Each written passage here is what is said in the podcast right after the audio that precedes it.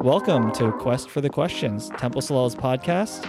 I'm Terry Wunder, and I'm here with my co host, Rabbi Alexis Berk, and we are closing out three parts of Hanukkah and end of the year questions from our community. And it has been so fun and such an interesting delight so far. I love it. I just love the questions. I find myself getting all excited when you're going to start playing the question. What's Should we get right be? into it? Yeah. Let's do it. Hi, Rabbi Berk. This is Fisher from religious school. My question is, how did they get the name of Hanukkah? Of Hanukkah? That's a good question, Fisher. It's a that that is a good question. That question, Hanukkah, means dedication. And the story is, of course, about rededication of sacred space after the destruction of the temple and the clean out and renewal, um, where the oil was found. Is there a reason why it's not called the Re Hanukkah if it was a rededication? Is that even. Well, I sort of love the spiritual notion that it's always a fresh Mm. dedication. And that as a community, I think we dedicate ourselves to each other. We think about what commitment we make internally. We, I, I just, I love the notion that this is all about dedication. I think too much in our secular culture keeps trying to make our lives easier by making things mostly not filled with commitment or hmm you don't have to dedicate. You don't have to commit. You don't have to pay now. You can always cancel. Low bar to entry. Yeah. But I, I think Judaism has always asked there to be a higher bar and that the relationships are covenantal. The ask is not nothing. The the expectation is that we show up fully with heart, soul, mind. It's it's not nothing. And I I ultimately think this holiday is really about that. It it's a story where actually it took it you know the Maccabees were considered zealots. I love to study that concept too that like the heroes in our tradition are often very counterculture. Mm. And yet, you know, we think people who are counterculture now are kind of freaks, you know. yeah. And they sh- d- zealotry is dangerous. Mm. The Maccabees were really, really radical, violent. You know, Yeah. they they got it done, It wasn't pretty. but pretty. it wasn't pretty. was yeah, not I pretty. mean, and so, uh, you know, I've there's been a lot of teaching over the years that I've done. Where it's been fun and, and learning, where it's been fun to explore how unlike Maccabees Reformed Jews are, and how, Mm. how, how zealotry is not really our brand. Mm. Um, You you, th- you think that's true? You think Reformed Jews are not? Well, I think we we've well, it's interesting. It's a good question because the con- the consideration is really Reformed Jews love to consider themselves descendants of the prophetic tradition. The prophets were, I, I don't know if they were zealots, but they were very. I always say prophets are very cranky. if you read prophetic writings, the prophets are constantly like, "You guys." How many times do I have to say it? It's not about ritual. It's about intention. Don't forget the widow, the orphan, the stranger. Stop with your high priest behavior. Stop with all the formalities when you forget the beauty of just human connection. And and they spoke with, with the voice of God. Now we love to read these writings. We do every week in the Haftarah selection on Shabbat morning Mm-hmm. and every holiday, but we're really quoting people who are constantly like, in the name of God, being like, you're forgetting the point. You have missed the point again. The point is, That feels like a real Jewish dinner table thing to say. which So that that- you're missing the point. Yeah, like guys, come on. Yeah. Somebody. that just that uh, sentiment feels incredibly familiar and Jewish to me. Yeah. So Hanukkah is, you know, uh, the, the root of it means dedication. And, you know, the story has such a, a violent reclaiming. And that's to your question, like, why is it not rededication? Mm-hmm. A reclaiming. But really, I also kind of love the idea. You, I think, Terry, you may have heard me say, I, I have this pet peeve when people are like, you know, we should bring back the fill in the blank. Mm-hmm. I don't believe in Mhm. bringing back things. And even the, the sacred space that was destroyed, it really had to be created anew. Mm-hmm. And bringing back things is not something that Jews really do. We sort of make adaptations and walk forward. And for people so steeped in tradition, that may sound weird because, but if you note, if you study the entire, you know, long rope of Jewish history, there are strands that are echoes of tradition, but there's always a new strand attached Mm-hmm. to make this rope reach from antiquity to today. Mm. It's it, if any big strong rope like a nautical rope or the kind you used to climb and burn your legs on in gym Mhm. class. Oh yeah. Those are not one strand the whole way through. Mhm. They they have like attachments Right. that make the thing continue. And I think we have attachments and adaptations, and that's why this rope stretches so far back and does not, in my opinion, you know, every study that comes out that's like, I don't know, Judaism's decreasing, Jewish engagement is not. I'm like, yeah, hmm we're going to be the generation that kills it once and for all. I don't accept that. I, Yeah, I, this- I mean, and it's so funny this because like Saturday Night Dead. right, right. SNL has lost it again. Everybody like, yeah, okay, every five years. Right. it's not as good as it used to be. Okay. Okay. uh, Maybe.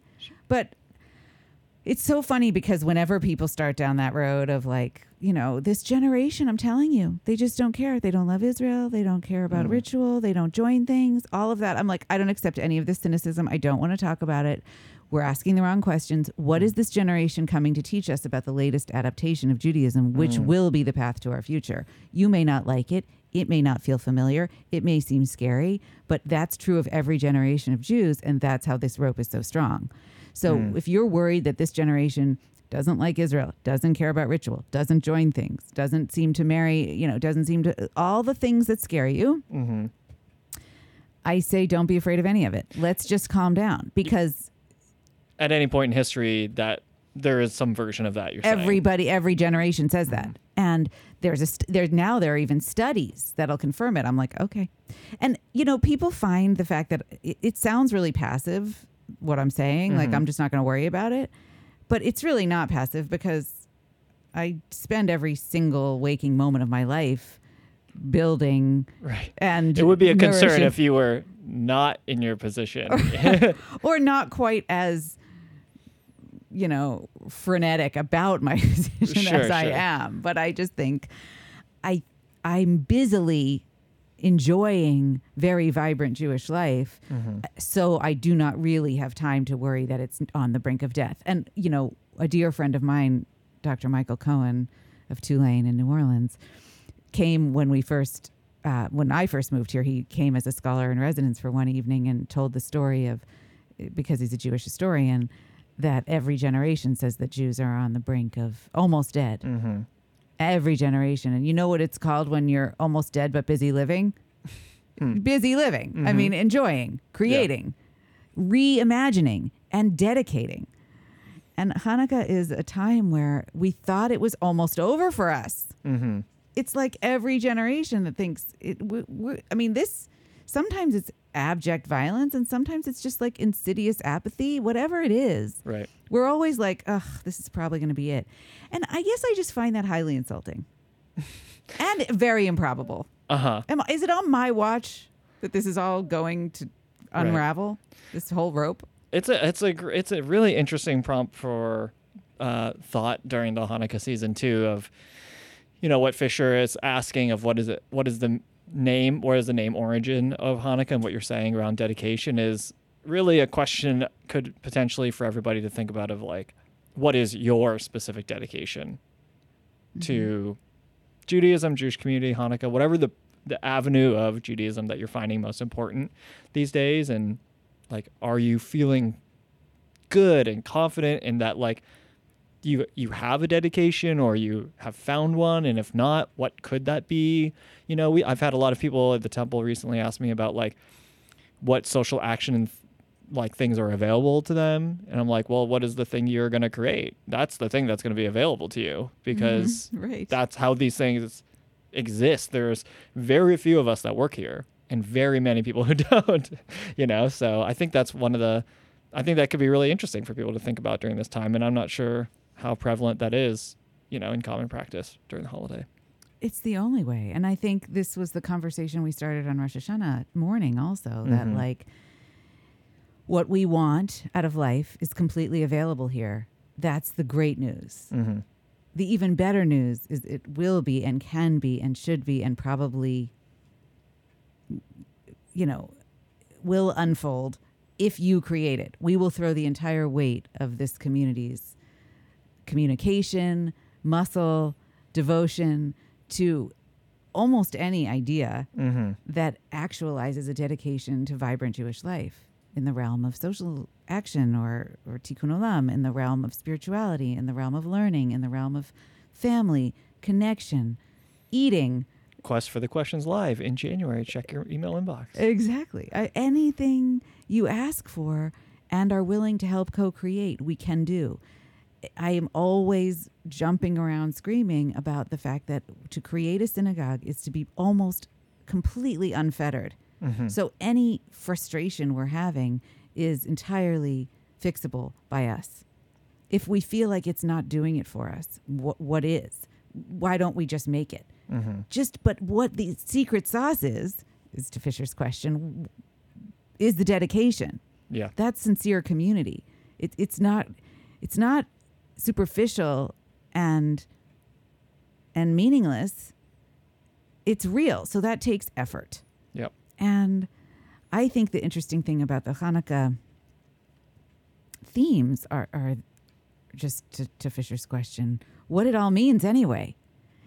And the you know, the old and tired Jewish joke of, you know, they tried to kill us, we won, let's eat, Yep. being the the, you know, the theme of every Jewish holiday. Yep. But that the brinksmanship in that joke that Jewish community perceives it's always hovered around Mm-hmm. you know we're we're almost they tried we fought back but does it take a real effort to um do we have to perceive an active effort to try to eradicate us to give us the dedication to fight for what's beautiful and, Mm. and worth living in Jewish life it'd be better if we didn't need an external threat but rather an internal fire Mm-hmm.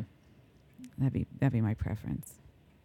You know, I, I keep saying we had a, we had that last. Um, I don't know in what order these podcasts are Sure. coming, but we've had conversations a lot in Temple life around anti anti-Semitism recently, and I always say anti-Semitism is the my least favorite unifier.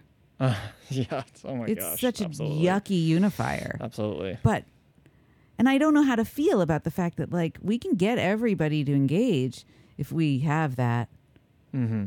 if we if, if people get in a in a real state of Yeah. fear, anxiety around anti-Semitism, oh, we'll circle the wagons and we're all coming in. But like, do I- really really hate to give that power away to an external threat Right. when we have the power in, Mhm. inside ourselves?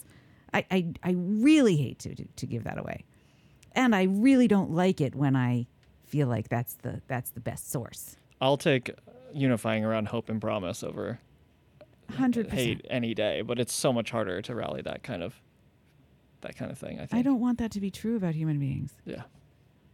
Can you fix that? Yeah, I'm on it. I'll I'll fix it in the edit. I know you have a lot of you have a lot of lists, so put it on your put it on one of them and see what you can do. Well, thanks Fisher for the question. Great question. That basic, basic, and profound. I mean, el- fundamental, not basic, not basic in the simple way, but I think one of the good things about social media that has occurred is that on any given holiday that it, that happens, there is always a slew of reminders around the basics of whatever that holiday is. Mm. And it just like is helpful for myself, anybody to like remember the context of the thing and the root of the, you know, the celebration or the remembrance that like I don't think I had before.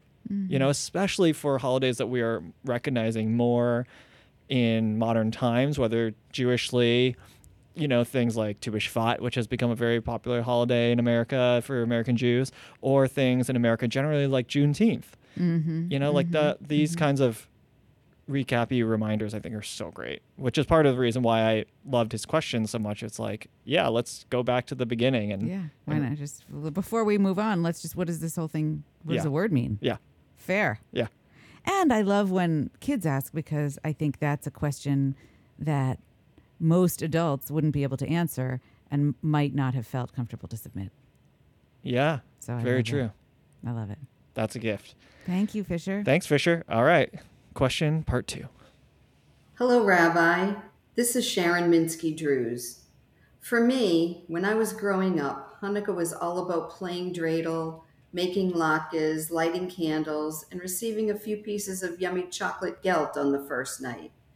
Every year, there seems to be such hype surrounding Hanukkah gifts, which made me think when exactly did the victory of the Maccabees and the miracle of how the oil in the temple stayed lit for mm-hmm. eight days, even though there was barely enough left for one day, turn into an eight night gala of extravagant gift giving? Or should there even be any gift giving at all? Thanks. It's interesting because people consider gelt to be a tradition, but the gifts to but gelt was the first gift. You know, I mean, mm-hmm. gel, money and like Right. get a little something Yeah. to get yourself a little something currency, currency yeah. to get something. Guilt. It's funny. And it's I love every every culture seems to have a form of, of guilt. Like Lunar New Year, you have the little red envelope, you know, with a dollar in it, like that kind of thing. Everyone has a version of that. That that then at some point turns into like, as Sharon was saying, extravagant gifts over time. Right. I mean, she's asking a great question about, again, I feel like uh, the question of origin story versus today's observance. Origin story versus observance. I mean, are those, are they in conflict? Are, eh, did it morph and, and take a funny turn? Mm-hmm. I mean, how did something like Cupid and Valentine's Day, I know I've given this example before, but like turn into roses and chocolate and, you know, Yeah. how when did that even happen and i don't even know if I, you know i don't consider my, ex, myself an expert in like how everything went from its original version to today but sometimes i do think people ask the question which is like sort of adjacent to sharon's or, or maybe it is tucked into sharon's hers was so well stated um like is this supposed to be about gifts or have we like somehow perverted the original intent Mhm. Yeah. Does it dilute the meaning if you're also giving expensive gifts? or- Right. And did it just become commercial? And Yeah, uh, we all sort of, you know, we all have a very mixed relationship with the commercialization of holidays in Mm-hmm. cultures in general. But we don't we don't have a monopoly on that. I mean, every culture, if there's an opportunity to monetize something and and maybe have a little fun in the meantime, Yeah. we're going there. Yeah. It's not. It's just. It's not a crime. I think sometimes people are like, "Oh, it's so commercial now," and I'm like, "Okay, what isn't?" Absolutely. I just think like I, I just I try not to fight that too hard. Yeah. But you know, I don't and and I think the most important thing I would say about this from my perspective is from from my perspective as a rabbi, I don't find the, the the presence of gifts to be anathema to the theme of the holiday. I think there was a pillaging mm-hmm. of a space and we moved from, you know, absolute scarcity and violent violation of our space to light and abundance and a, and Yep. A refurnishing and building of our beautiful space. The desire to want to like clean that out and bring in beautiful stuff. And I don't think gift giving is in conflict with the spirit of the thing. I think about the difference between feeling scarcity and feeling abundance and feeling violated and then feeling spoiled. You know, Uh-huh. it's Yep. like it's like a compensatory and in a time of darkness we bring light. In a time of feeling like everything was taken away, we give gifts. Yep. You know, that I love that aspect of it. You know, I, I think how how we navigate the gifts and um, think about meaning in that is Mhm. is a challenge for every individual because I know people where gifts are really their love language and and so you know I live with some of them and I, think uh, uh, it's not mine so I feel like I'd much rather have the time or I'd much rather have a conversation than Uh-huh. a wrapped thing that doesn't really Right. I, I don't really want that thing or maybe I do but if I had I don't, I don't really need it yeah, I'm not a gift person either uh, in terms of receiving them. We've talked before. I don't know if it was on the podcast or not, but about like giving gifts and how enjoying that more. But I, th- what I like about uh, my family celebrates Christmas and Hanukkah, and those I tried to think about like, like what is what is the point of those two holidays thematically that I can be thoughtful of like giving gifts to people in my family, ones that are not expensive, like we're not expensive gift givers, or we try not to be, you know, me and Kristen, but like ones that like are accompanied by the note with our intention or the the display of the intention that people get it, you know, of and like we're really we're really bad at buying things on registries because it just doesn't feel like for us like so eh, eh, the intention of what we're trying to provide isn't there even if that's what someone wants like yeah, because they want it.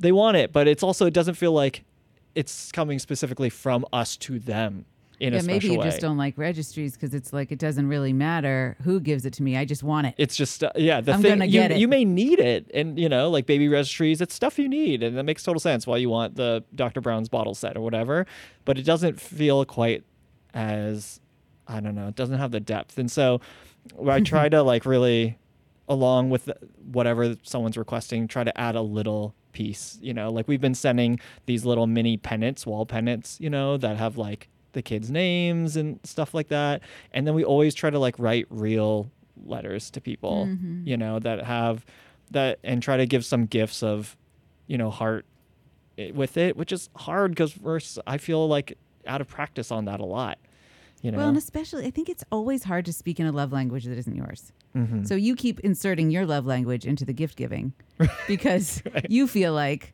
that's just how love language works. If anybody Uh-huh. hasn't done any exploration of the five love languages, it's a it's a great book, you know, and it was it's written from a very Christian perspective, and it's it's it's such a it makes so much sense when you read it that it helps in almost every relationship. I mean, now Mhm. there's like the five love languages for children, for parenting, for Yeah, the workplace, for- because yeah. really you don't need any of them but the main one, which is like which which of these five things makes you feel loved and appreciated when it is expressed to you or Mhm. offered to you. Right. And you know, we all do this. So gifts is one of them, as is physical affection, Mhm. acts of service, time time and words of affirmation. And, and most people have like one main one and then a couple side dishes.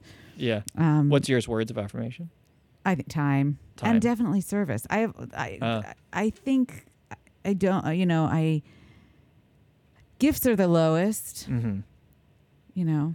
For me too gifts and words for me are the lowest time is by far number one like 99% time Yeah. yeah spent is definitely less You're good at words for someone who doesn't have words in your life. I don't need it for myself, but I like doing it for others. I think the love language thing goes two ways, right? No, but the, you know one of the interesting concepts in the book or Uh-huh. the- exploration is that you can often tell what someone's love language is Mm. by what they express. That's why what's interesting in- about oh, you is that you're writing these letters and then you're saying words aren't your love language. I don't believe you.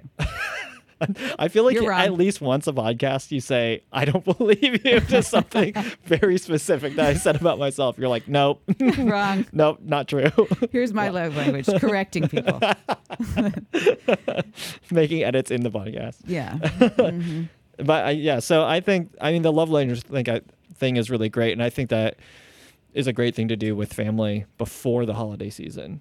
We'll figure it out. It's nice to figure it out because most people will, if given those five choices, pick one that they're Yeah. like definitely this. And then once you learn what somebody's is, you can then then the ball's in your court about whether you want to like try Totally.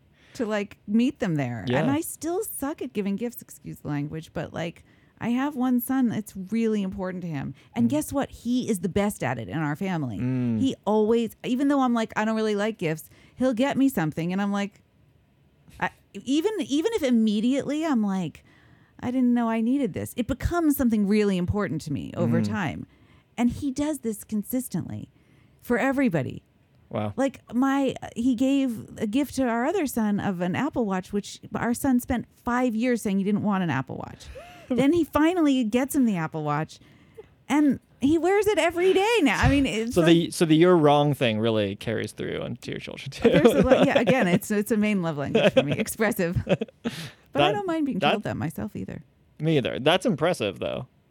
The, Yeah. the gutsiness of that. yes it is gutsy and it's he's he has to fight the rest of us Yeah. but he's i think he's very good at it also expressively not just receptively Mm-hmm. So, I mean, I think You know, Sharon's question, I think there's always this sliver of shame around gifts. Like if, if it matters to us, we're superficial.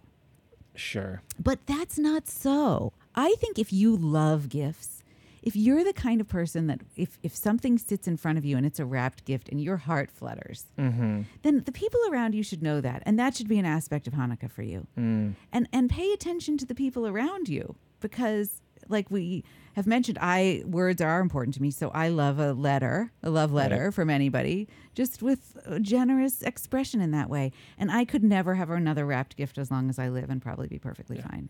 So you're saying own it. own it for sure but also like have the real conversation with people around you about what feels like it is light and love mm-hmm. at this season because we all need that Right. we need it from the people around us and most people around us you know i think it's good if you spend time with people who would care to hear And there are ways to get great gifts for people for each love language too. for sure You know, like my my dad is a real like time spent person, and so the gifts that I give him are always around like things he can do with my mom. And hmm. you know. Not with you, though? Nah, we don't live in the same place. but like concerts and you know, th- like these kinds of things, it's always an activity that him and my mom can do hmm. together. You know what I mean? So I think there's also ways to like take these things, and even if you're f- far from someone, right. you know that you can make it work for them. I think that i think that like uh detective the detective work of gr- buying great gifts for people is a lot of fun. I know you s- say you're not a great gift giver so i'm interested s- why. I think i i I don't know why. I mean, I hope it's not a, like a major empathy deficit that I can't like think of it.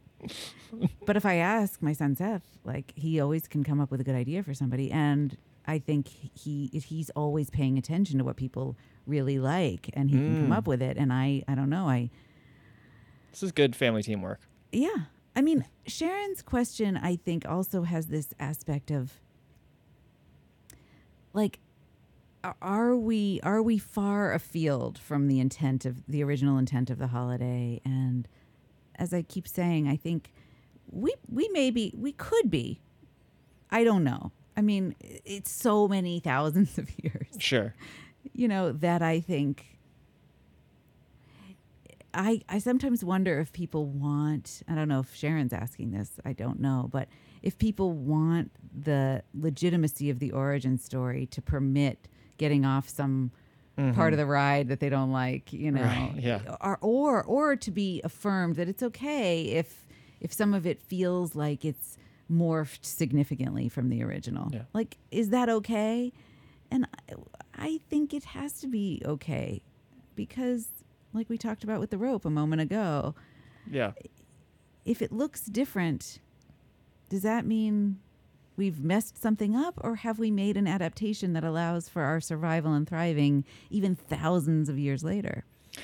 I think in the in the exploration of what the holiday means, of which we've been doing now for a few weeks, it's like there are so many different elements to it that you can take a piece of that and think about your gift giving around that, whether it's dedication or light, you know, and these mm-hmm. things, and and you can tell people that. Like I think people would probably react really warmly. I mean, warmly in the sense of like feel, feeling warm inside to be like, oh, you, this is the way you're approaching gift giving this se- this season, and I'm part of that. Is such like a thoughtful, I think, way to do it, and and physical, material manifestations of that intent. Uh, it's like, why not?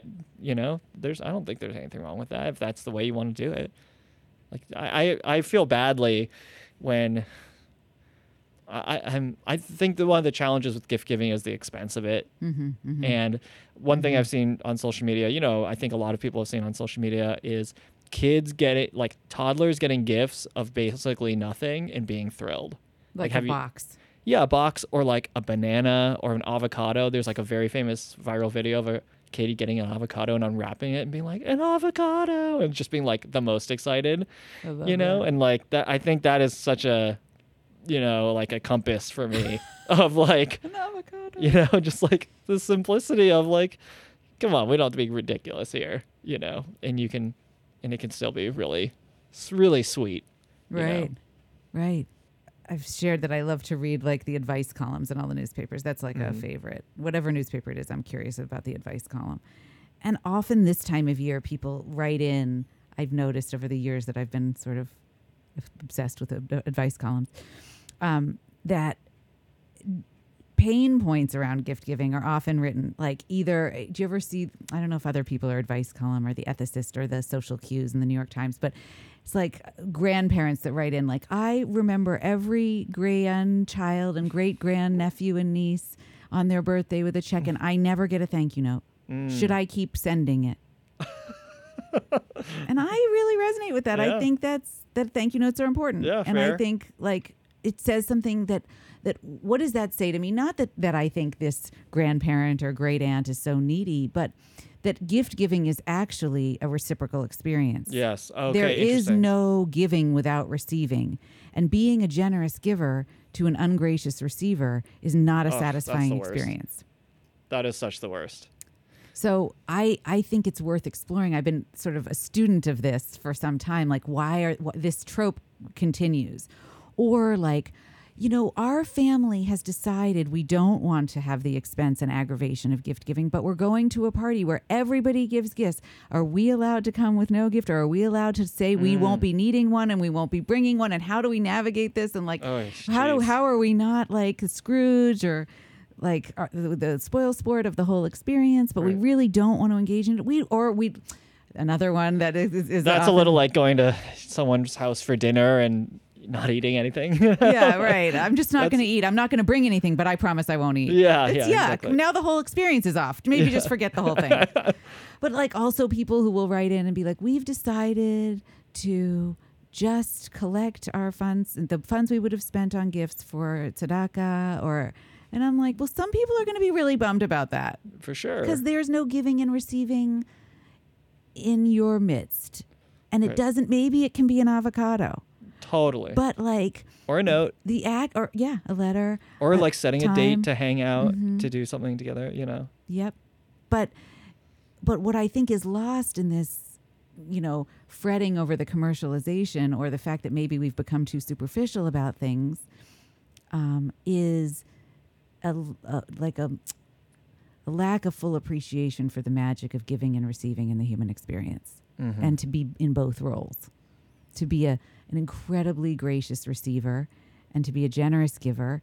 And what happens in the intersection in that moment is very holy Mhm. people feeling something and nobody you know i think even really generous people which i learned from this like so to speak column from a great aunt in the, is that generous people don't want it going vaporizing the reason people sort of lean generous is because it feels good to express that and have someone be Mhm. on the receiving end in a really like receptive way Yeah. not just crickets Right. yuck Are you good at writing the thank you notes? yes What What's your advice on how to be good at writing thank you notes? Well, my current thought about thank you notes is I've really, really let up on the handwritten. Like I think an email or a sweet text is fine too. oh, okay. I really do. I mean, I I think in this day and age, it's okay. I know that there's some beauty in the handwritten note, and I imagine there are people, listeners, that would be rolling their eyes at that and being like, "Oh no, no." And I I think a handwritten note is preferable, but in the spirit of like, you know, good being the enemy of, or perfection being the enemy of good enough, Sure. or whatever that expression Yep. You yeah, you got it. something like that. uh, I feel like I just butchered that, but the um, I think people are are just to be in touch um, and make sure with a few well chosen words, a well placed text is is a really lovely thing too. And now that you can send voice note texts, hmm like the voice note text, I think is a great alternative thank you to writing handwritten thing. It's a great idea, and I think our like this generation w- that people criticize for being whatever this generation is criticized for. Every generation that's the freshest is Right. criticized for what they don't get. Of course. But I think the connectivity and the willingness to be right there um, is something they do really well. I mean, I have I- I have communication with a lot of people of this generation. I find them very communicative Mm-hmm. and um, responsive, Mm-hmm. and and really the same values are at play. Like they don't like to be ghosted any more than we like crickets from a gift. course. You know, I mean, nobody likes crickets. Right. I love writing thank you notes. I, I just feel like it's it's it forces a slowing down and like you know thinking about like it's it's easy to say I think it's really easy to say thank you, but it's much more challenging to say thank you specifically. The specifics are the. I mean, I'm the specifics are everything. Yeah. This everything. Have you ever gotten a thank you note that you remember? Anything that's stuck with you? I mean, I love beautiful thank you notes that I get when, I mean, in this line of work, there Mm. there's often a very holy moment. I, I remember when after I gave birth to our first son, that the doctor came in the next day, and I was like, "Hi!" Like, remember when we had that baby together? you were in the room and we had that baby. Like, I felt like when I saw him, I was like, "Remember when we had that incredibly holy moment, that once in a lifetime moment for me, and you were there?" Yeah. Like, and he was just rounding Yeah. that morning. He's just like, hey, how you feeling? Yeah, and I'm like, "Oh my god, there you are." Remember when we did that thing? And I I think of him often because I have the great honor of being invited into people's lives in once in a lifetime moments. Mm. You know, b'nai mitzvah blessings for babies, weddings, of course, but even death passages. And I frankly, I find the thank you notes that I get that reflect what those moments felt like that we shared Mm-hmm.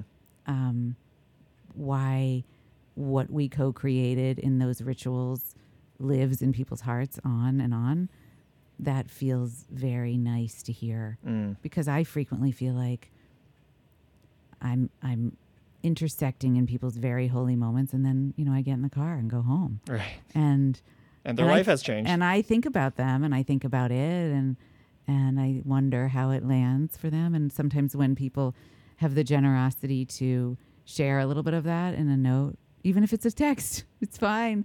It feels really nice to know that didn't just vaporize. Yeah. Wow. Interesting. I never thought about that before, but that's fascinating. How does it feel to be like the person at the that's the vertex of these? I mean, you must have done thousands of these kinds of life cycle, quote unquote, life cycle events at this point.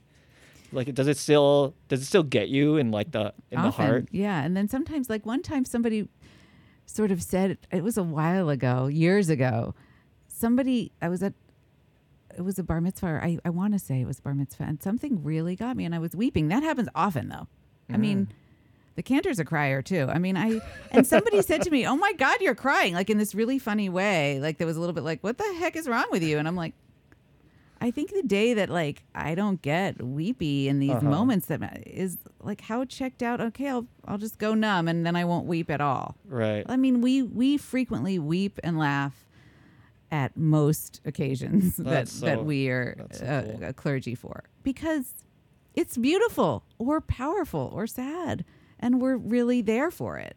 Yeah. And that's the like we weren't like falling apart. I just I felt that there was some like judgment in that comment that like you can't even hold it together while you're in charge. I'm Yeah. like, nope.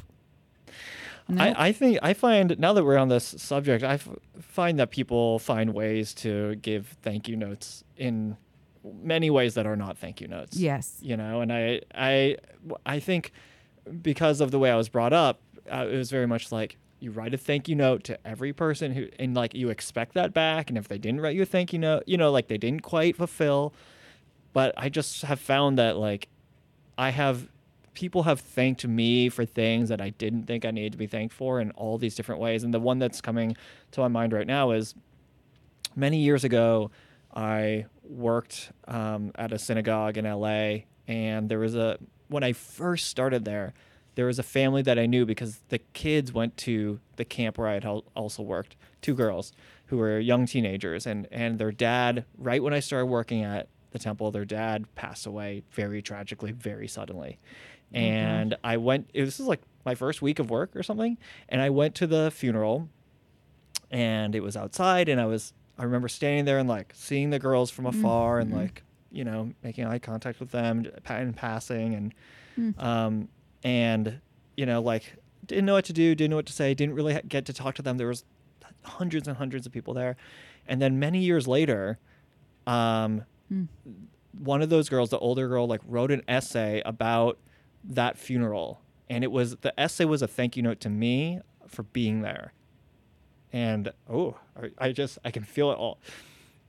And she like wrote specifically about like seeing me there and making eye contact and the the connection of her temple life and camp life and like that there was someone there that knew her when her dad was alive and someone who will be there afterwards and all these things uh, it was a, you know a senior essay as a thank you note to me about this thing that to me was just like i just felt like i should be there and we had like one second of seeing each other.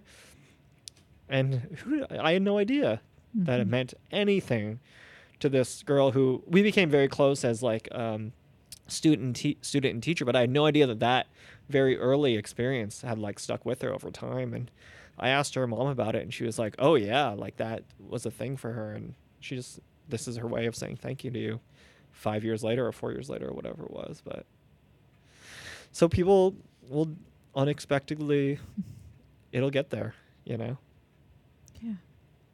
It's a hell of a story. yeah I, l- I love that kid i mean she's not a kid anymore Yeah. she's like a full amazing adult but Well, I think there's so much beauty in that story and so much power in our expansive understanding of the way we intersect one another's lives and what defines a gift. yeah I mean, Sharon asks True. a question that presumes we sort of picture, as she was laying it all out, we just picture, you know, the gilt and the blue Yep. and white and gold Yep. decorations and Yep. the menorahs and the and the presents in the same blue foil. You know, we're all picturing the scene she paints, mm-hmm. And that's a beautiful scene. I mean, that's a really like Jewishy scene Mm-hmm. as is the one you just painted. And the way we think about giving and receiving, the way we think about gifts that we are in one another's lives just by our mere presence. Perhaps the invitation here as we conclude this conversation is to be much more elastic and Mm. expansive in our understanding of the possibility of gift giving in various forms and Mm-hmm. and and our real powerful responsibility and honor in expressing gratitude when that happens Mm-hmm. and being generous in both roles giving and receiving sometimes people forget that the generosity as a receiver is a huge mitzvah as well Mm-hmm. there's this great teaching in the talmud about what a good guest should say i Ah. love this what do you say when you're a guest and you know it's not just Mhm. thank you it's it's actually just addresses so much of what you said with specificity Mm. the talmud goes through this paragraph of like you walk into the house and you're like look at all the trouble this host has gone for me. Look at this beautiful table. Uh-huh. look at how clean and sparkly this house is. Look at the steps it took to make this meal. Look at this delicious wine. Look at these uh, flowers on the table. Look at the company like the, the talmud goes like step by step through all of the like taking apart the steps of what it took to create that moment. And i think what the talmud is teaching there is as a receiver when when you got that note it ended up detailing the impact of every effort you made Right. to go there and be there and stand there with your full heart Right. like attentive and with eye contact and with presence no words that that actually was an effort on your part and every bit of that effort was noted and it Mhm. tucked into a chamber of her heart that lives there forever Yeah. Yeah. Absolutely. That's fascinating. That and that the answer like in our culture we frequently when somebody says thank thank you we usually answer with two very not jewish things. One is no problem. No problem. Um or you know it was no big deal. Some Yeah, version yeah. no worries like Yeah. but As if as if it was no effort at all. All good. Yeah. right Sure. sometimes Sure. Sure. i love to tell the story that like frequently when before the pandemic and before in the before times, we would make a lot of hospital visits. And Mm. frequently people would say to me when I made a hospital visit, well, I hope you didn't come. I hope there's another person in the hospital. I, like, I hope you didn't come just, Just for, for me. me. Right. Yeah. Hope you didn't make a special trip. And I would always say, I did. I made a special trip for you. Mm-hmm. It was worth it. How did people react to that? They would like laugh or, Sure. and I would usually say, like, this isn't, you're worth it. Like, I don't say, yeah. I mean, what would it be like if I was like, well, obviously, I wouldn't have come just for you. There was another person in the hospital, and that person seemed. And you were just close enough that yeah, I, I, mean, I just, uh, you know, if, frankly, I didn't have to exert any effort. You were practically just on the next floor. I mean, at this point, I just might as well come see you. I mean, you're, I'm already here. Like, what that, but why don't we believe that?